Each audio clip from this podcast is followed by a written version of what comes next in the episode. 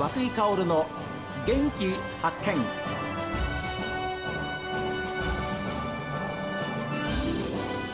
おはようございます。和井薫です。和井薫の元気発見。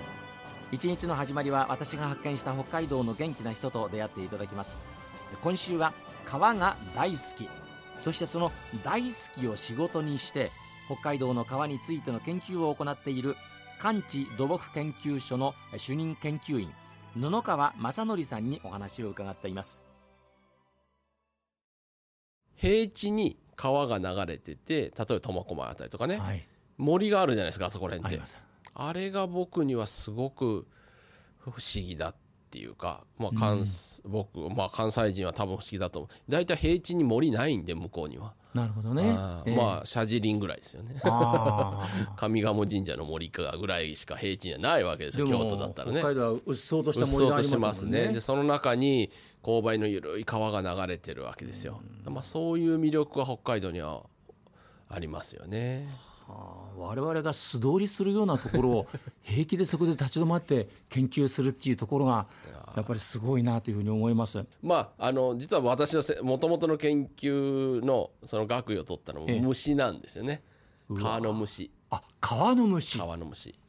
川の中虫いるの知ってました？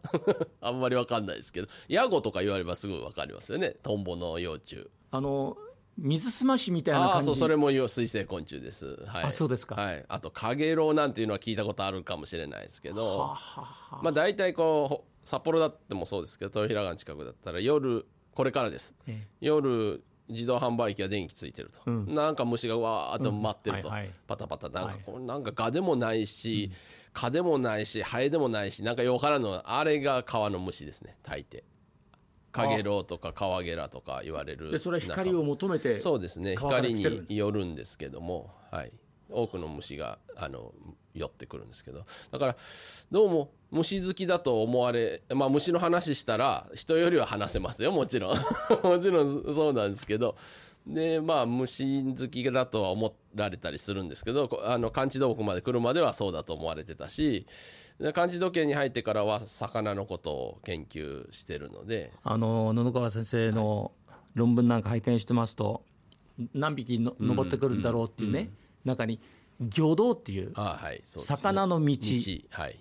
に関する、ん。まあ、研究も随分深くされていらっしゃいます、この辺ちょっと詳しくお話ししていただけないですか、酒カウンターっていうふうな言葉も出てきますよね。そうですはい、あのお酒を飲むカウンターではかってよく言われるんですけど そうではないんですが、サーモンの、ええサーモンのを測るっていう。カウントするっていうこと？カウントするという意味で。もともと魚カウンターってフィッシュカウンターっていうふうに英語で言われてるやつを日本では魚カウンターって呼んでるのをまあ北海道酒だし。え酒カウンターって呼んじゃおうっていうのであの始めてるんえですがそれはじゃあ布川先生がおはい。考えたってお作りになった言葉なんですか？まあ、か簡単に言うあとそうなんですか。一緒にやってる先生も、ええ。まあ酒カウンターかって苦笑されてましたけど。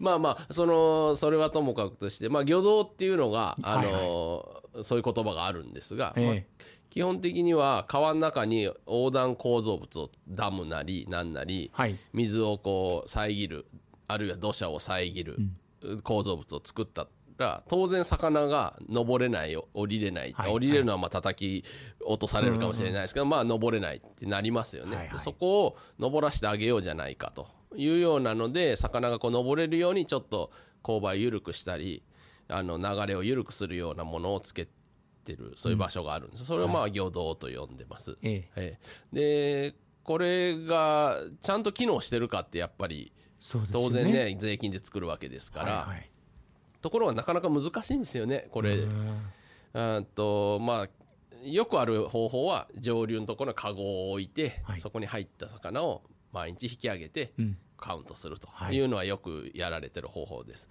でもそれじゃあ1年間やれって言ったらすごい調査費それはもう手間がかかります人力ですもんね。そうですね。うん。なかなかできないと。はい。でというのでもうちょっと簡単なものができないかなというので自動で測る機械というのがこの酒カウンター魚カウンターというはあはあまあ自動で測る。はい。それは水の水に電気を流した時の抵抗と、魚まあ我々肉でもそうですけれどもこういう魚の魚体に流した時の抵抗が違うんですね魚の方が流れやすいんですけれども、それの抵抗差を使って水の時に電気がほとんど流れないように作っといて魚来たら流れると。いうようなのを電極を置いといて作るあのそこを通ってくれた魚があなんか通ったなったら波形がピコンと出ると。1匹通ると1個がピコンと出て。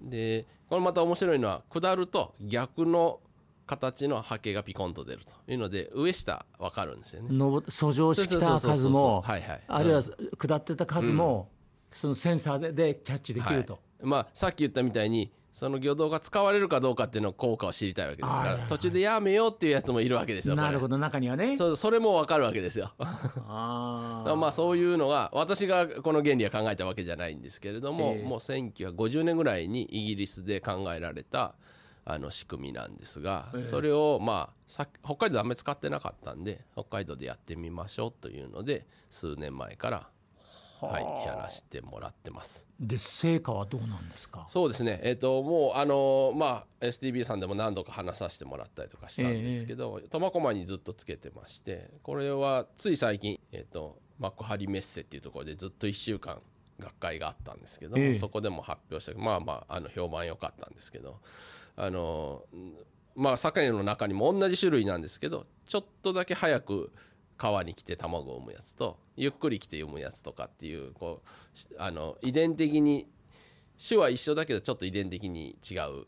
まあのんびり屋の布川鮭と、うん、頑張り屋の涌井鮭が いるようなもんです。でそれを分けて測れたり例とかね。がうまいな先生。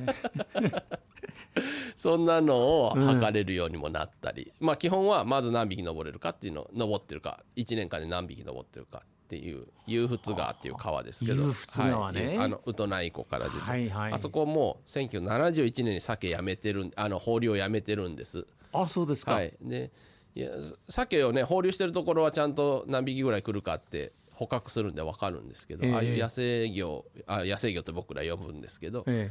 自然で産卵してるやつはなかなかわからないのでそれを測ってやろうっていう。でまずははちゃんと数を測るとで次にそういうちょっと家系の違う酒も測ってやろうとかいうようなことができるようになってきました。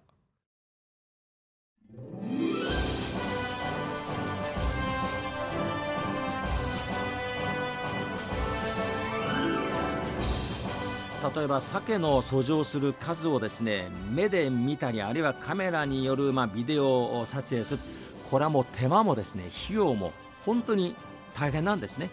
だからその鮭を対象とした魚の遡上する量というか数を、まあ、測るセンサーによる装置を、まあ、考えたわけですけれどねえ。で鮭をカウントする数える装置。だから鮭カウンターを考え出したと。まあ、話を聞いててなるほどなというふうに思いました。さあメールはこちら。元気アットマーク STV.jp genki アットマーク STV.jp ファックスは0112027290おはきの方は郵便番号 060-8705STB ラジオ和久井薫の元気発見までです。この後は北海道ライブ朝耳です。今日も一日健やかにお過ごしください。